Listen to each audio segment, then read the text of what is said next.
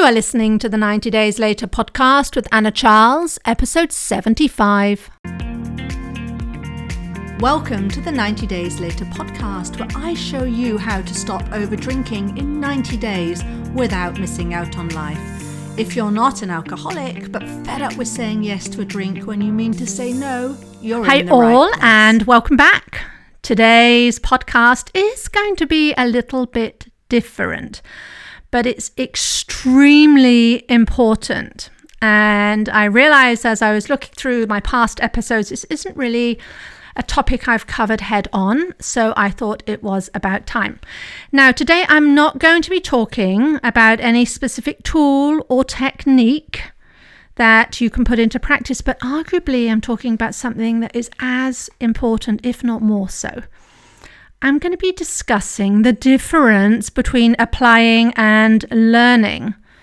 Right now, I could have called this episode the difference between applying and consuming, as in consuming information. Right, so it's both the same thing. So, learn when we're talking about learning, I'm talking about consuming information. Huge difference between the learning and the applying.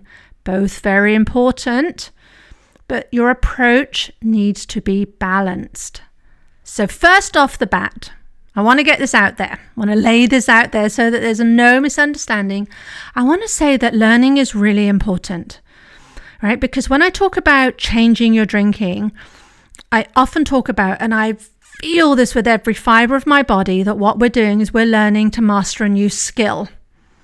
Right? We're just learning to master a new skill and learning how to be a new drinker. We have become expert drinkers or expert over drinkers. We've had a lot of practice, in my case, decades of practice at, at doing that and achieving that pinnacle of being a master over drinker, not something I wanted.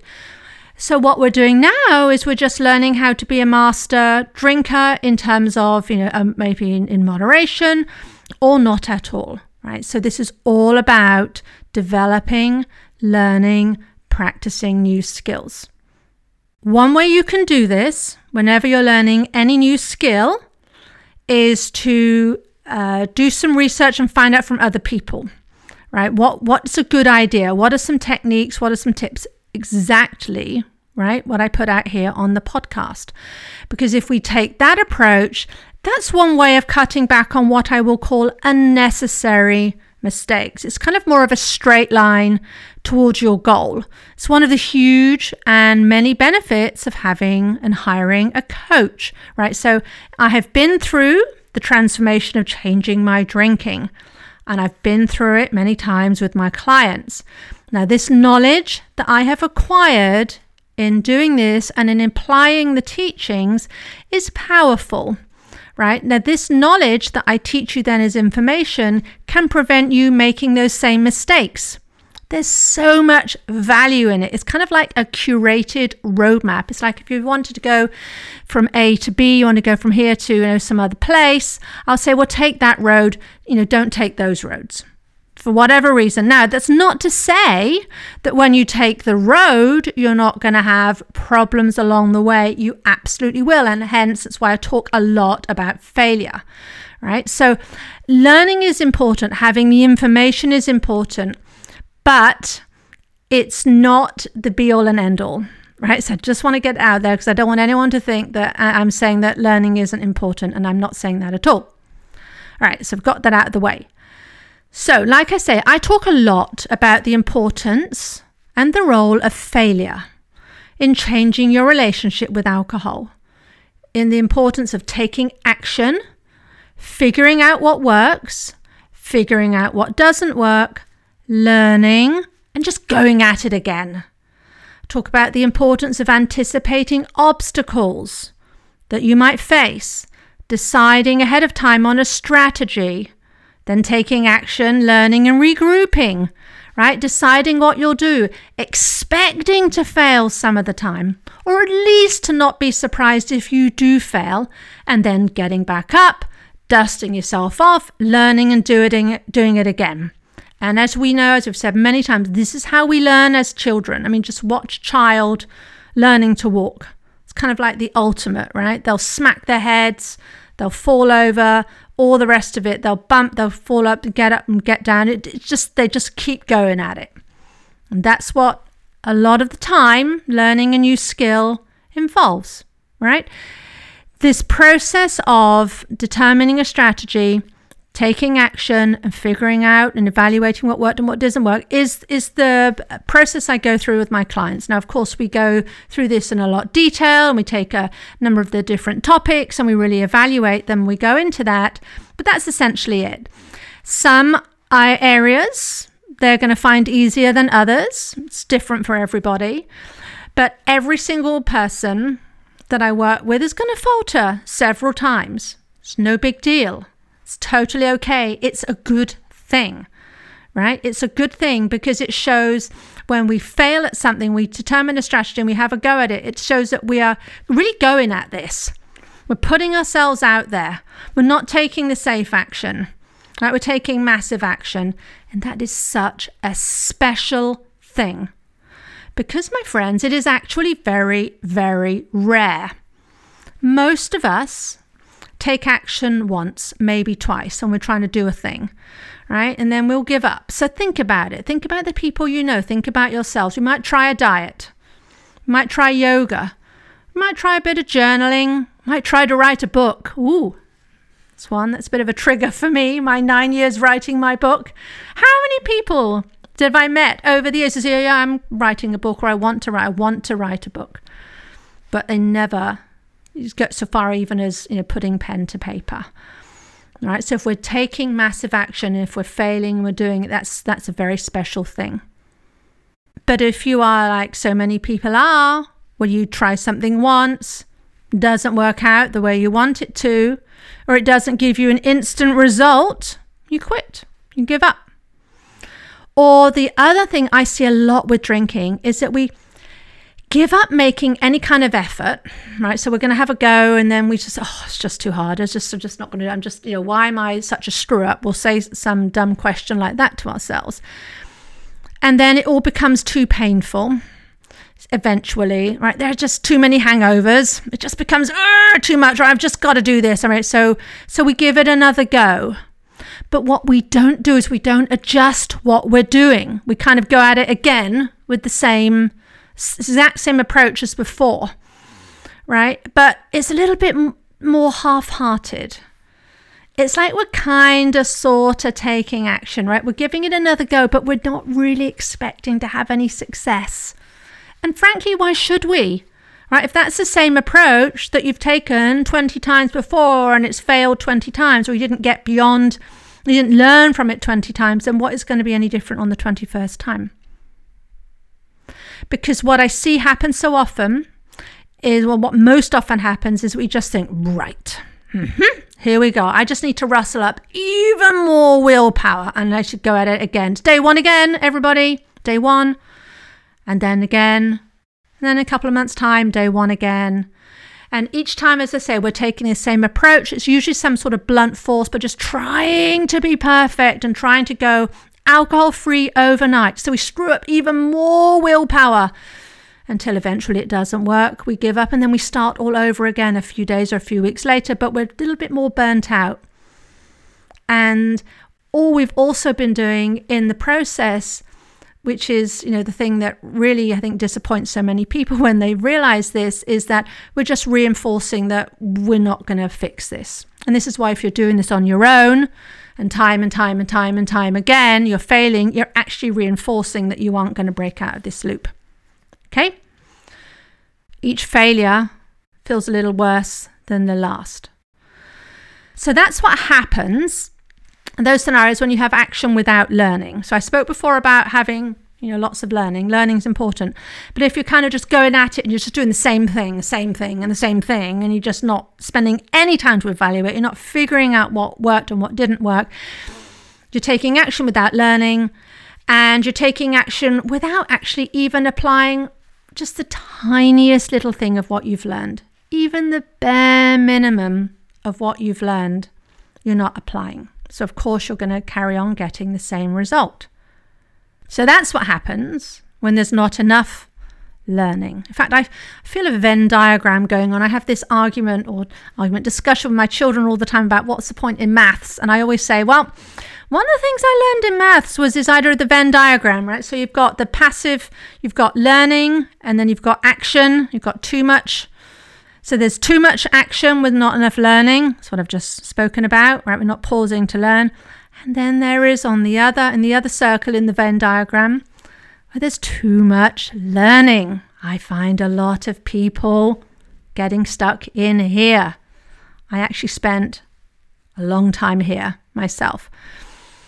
And sitting in this spot where there's too much learning is so much more possible these days with our phones and computers, and we have access to so much information at literally the touch of a button. I'm a big knitter, I love knitting.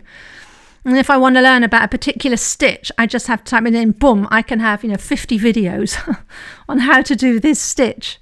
Even, you know, and it's just so it's incredible when you think back to when I learned to knit, it would be, you know, if you you'd have to try and figure it out from the diagrams on the page, so much more difficult. Okay, so if you're doing something new, these days you can learn everything about that thing possible. But Unless you apply that knowledge and take action, you aren't going to master whatever it is you're trying to do. As I said, take knitting. It's absolutely true. You can't learn to knit a sweater by watching a video. Think about riding a bike, baking a new recipe, programming a website, or even learning how to allow urges when you want to stop over drinking. You can watch all the YouTube videos, listen to all the podcasts. You can ask all the people for help. You can get tutors, coaches, watch other people, write down all the tips, pass all the exams to demonstrate your knowledge. Do all of that stuff. You can spend hours, days, weeks doing that, but there still comes a point when you need to apply what you've learned to actually do the thing that you want to learn that's when you actually really embody the teaching. When they when you're when you're when they say for instance when you're learning to ride a bike you know may you may wobble a little bit. You you you, you understand how that feels and then you know you know how to you, you'll feel in your body you'll you'll move your body to adjust your balance. When a recipe for instance i remember this one very clearly it says to whisk the egg whites till you get to soft peaks and how you'll feel when they've reached that stage, right? So you want to ov- avoid the overbeating. You can feel that even when you're using an electric whisk. I can feel that, right? But before that, it's like, well, how on earth would I feel that? I mean, I'm holding this whisk. It's this bit of metal, and I've got all these, you know. It's just that seems a bit bananas. But when you do it, that's when you feel it, where you allow the urges without resisting them. This is one of the core things I teach. Now, I can describe it in dozens of different ways, as I do, in fact, for my clients, and I'm more than happy to keep doing that again and again and again, right? Because I said certain things stick for certain people.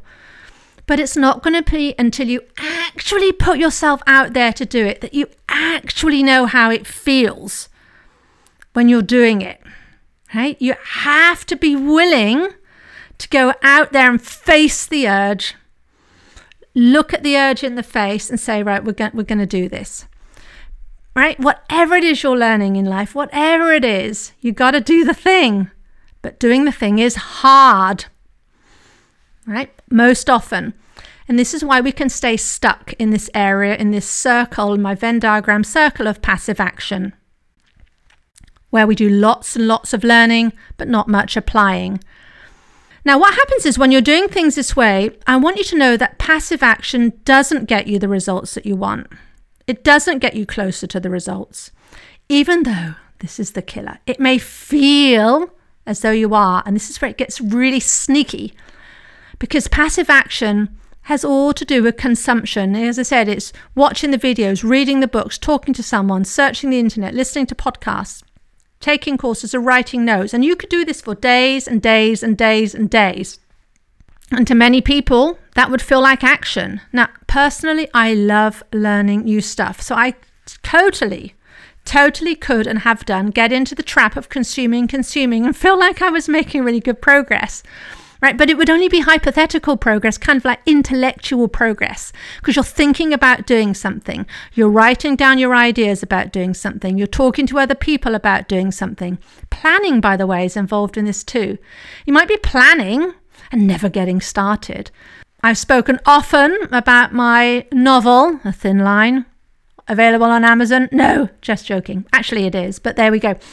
No, but my novel and how it took me nine long years from start to get it published. I mean, nine years. Now, that was off and on over the years. And I tell you, I must have planned and replanned that. I mean, I hate to think how many times. Or I decide I was going to use Microsoft Word, or that I needed to put my character arcs into Excel, and then actually maybe paper was better, or then I found this tool called Scrivener and then I was kind of doing all this planning, and essentially I was dancing around what I really needed to do. Right? It felt like progress, but it wasn't. It wasn't getting the book written. Now, we sometimes call this busy work, but I'm actually just not talking about any old busy work. What I'm talking about here is, for instance, with my book, where I'd read how one author did something and they said that was the best way. That's the best way to develop characters. So I think, oh, maybe I'd, I'd, think about that and maybe you know that's the way to do it. And then i come across another way and then i think hmm, well maybe that's better. But you see all i was doing was actually putting off doing the work. I wasn't actually doing something. I wasn't actually developing my skill. And this is such a really important thing to know the difference right? Now i get a lot of lovely comments about this podcast from people who tell me you're learning the concepts, you're learning all about desire and why you drink. It's all making sense, and you're seeing for once it's possible to moderate your drinking.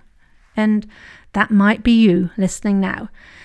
And it's wonderful, by the way. I mean, I love the fact that I'm getting that information out there and that you see this is possible. It's one of the main aims behind this podcast.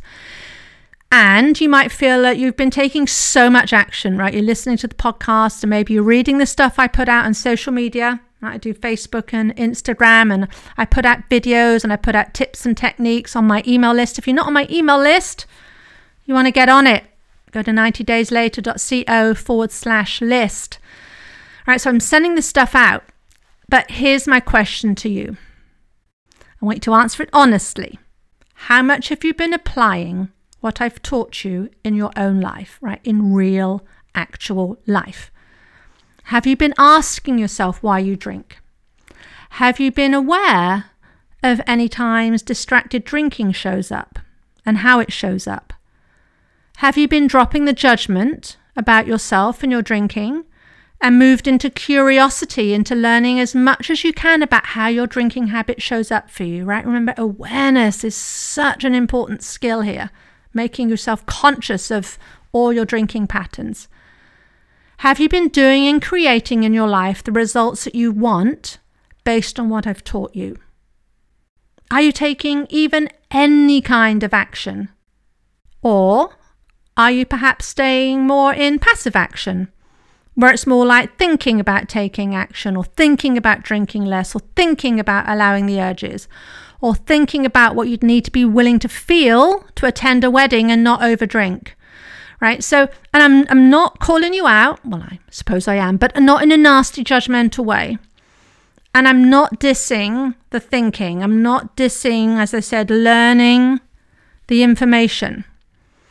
And especially, really sincerely, especially if you've been struggling with this drinking thing for years and years, and you were once so confused about it, right? I love that you're spending this time to understand your habit and that you're thinking about what you need to do. And that by doing this thought work, just seeing that possibility, you're going to start to see clearly what's getting in the way. That is super, super all good.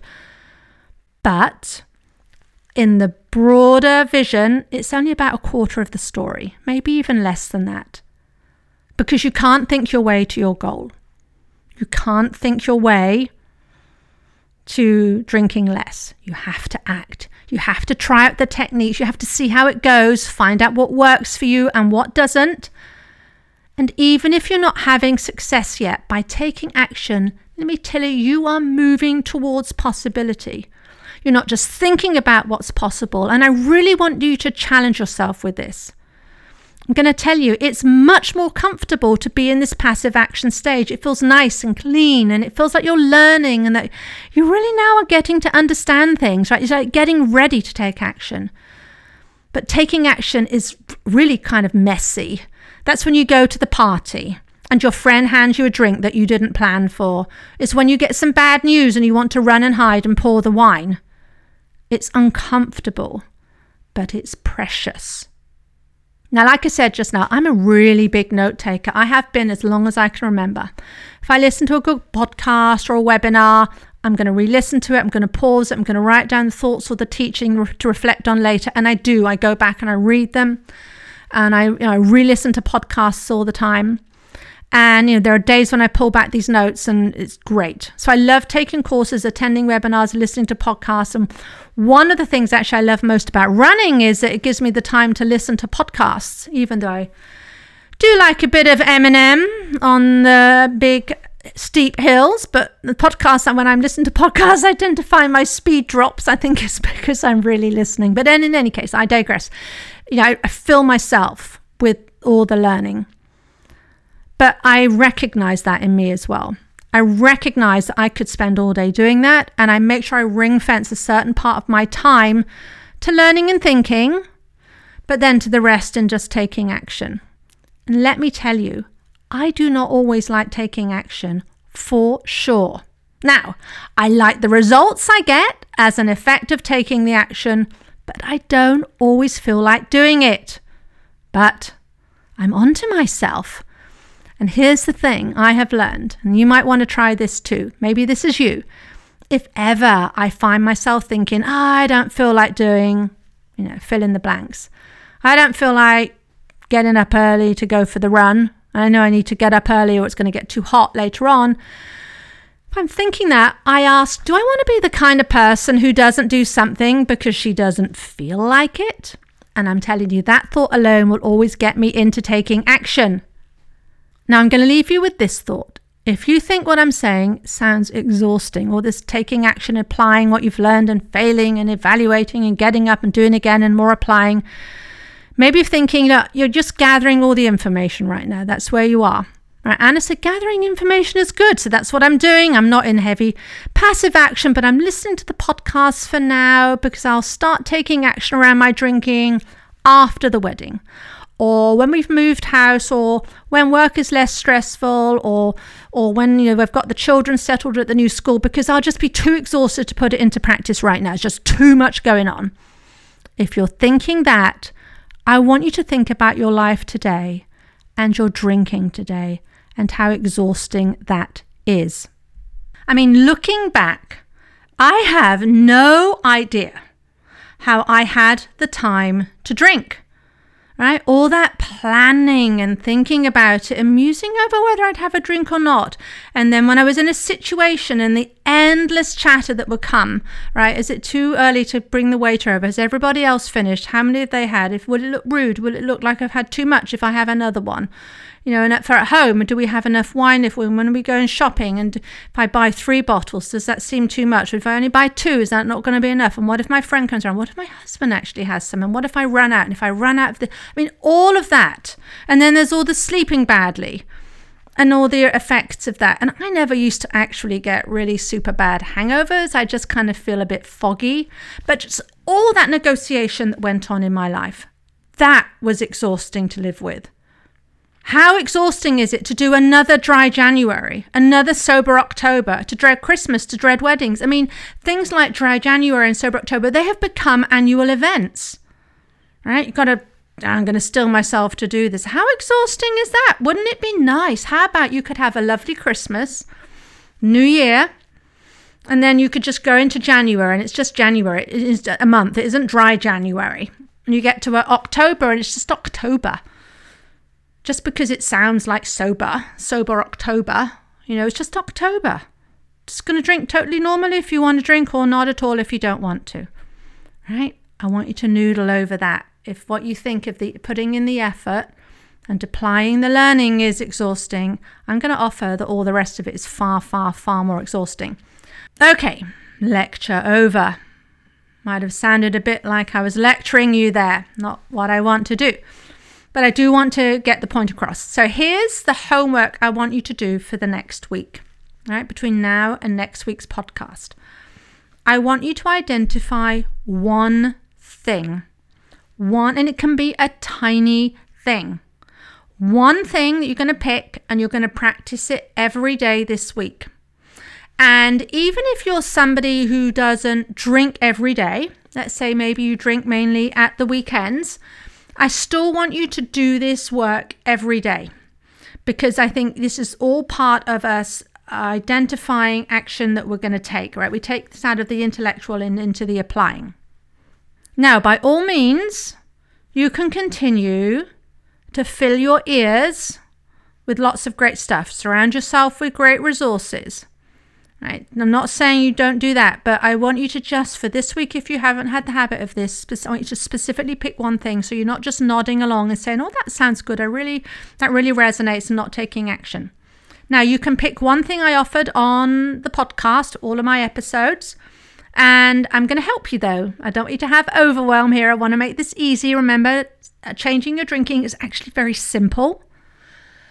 And one of the things I say again and again and again it's about desire. Reduce your desire to drink, and you won't want to drink. So, I'm going to recommend if you're sitting listening to this and you're starting to feel overwhelmed, or oh, I'm going to have to pick something, let's start with desire. So, I'm going to give you a task if you're up for it. And I want you to do the homework that I laid out in episode three of my podcast. Now, of course, I'm going to encourage you to re listen to that episode. Knowing all you can about desire and reminding yourself is a good thing. But if not, if you don't have the time or if that becomes overwhelming, I'm going to give you the homework here again. So I'm actually going to now tell you what I told you in episode three. Okay, so here's what I told you on that episode. The next time you find yourself with a drink in your hand, I want you to pause and ask yourself what you're thinking at that very point in time. Now, if you think that sounds a bit weird, which you might, or if you think it sounds difficult, I want you to imagine you're stepping outside of your body and like you're observing yourself, right? Like one of those sci fi films where someone comes out, you see the spirit come out. So you're actually looking at your body. Now, maybe that actually sounds even weirder, but the point here is I want you to catch your thoughts and write them down. And I want you to try to do this each time you drink. The reason why is that awareness is a key step on the road to intention. And one of the key things I teach is to be intentional about everything to do with your drinking. Awareness will show you what's driving your desire to drink. And the reason this is so important, I mean, really, the, the, the macro reason this is so important is that when we know what's driving your desire to drink, then we can start to peel back the covers and find out what you really desire right? For which alcohol is simply acting as a proxy. So that was the homework from episode three, and I want you to do that again today. And if you can actually apply this, even if, say, you're not drinking. So I say here, every time you find yourself with a glass on your hand, uh, if, if it's a Tuesday and you don't drink on Tuesdays, you normally just drink at the weekends, I want you to think back to the last time you had a drink in your hand, right? Or, or think back to some past time and go in there and say, What was I thinking? Or ask yourself, What do you think you were thinking? Just get super curious so that you can end up then with seven days worth of having done this work. That is seven days worth of information you're going to have so that you can then look at that and say, Okay, how do I apply what I'm looking at here? Pick one thing and go and do it. Evaluate and learn, as I was saying earlier. So, in summary, I want you to make sure you're taking massive action towards your goal. You're not just taking passive action, so you're applying what you're learning, you're not just learning. And the best way of all to apply what you learn, you got it. It's to coach with me. We work one on one. You won't get out of applying. it just won't happen. You really won't. And it's not so much that you're accountable to me, because I teach you to be accountable to you. But there is accountability built into our weekly sessions, into the work we do, into the daily, if that's what you want, emails from me. In other words, I keep you moving forward. So if that point alone sparks your interest and would make all the difference to you, then let's talk. You can get a slot on my calendar by going to 90dayslater.co and clicking on the blue book a call button. You won't regret it, I promise. All right, thanks for listening, and I will see you next week. If you like what you're learning in the podcast and you want to take the work further and achieve total freedom around alcohol, let's talk. I help my clients stop reaching for that first glass of wine the moment 6 pm rolls around and they don't miss out on life. And we do it in 90 days. The effect is permanent. Email me for more information on anna at 90dayslater.co. And if you did enjoy the show, I'd really appreciate if you'd leave a rating and review to help others find the 90 Days Later podcast.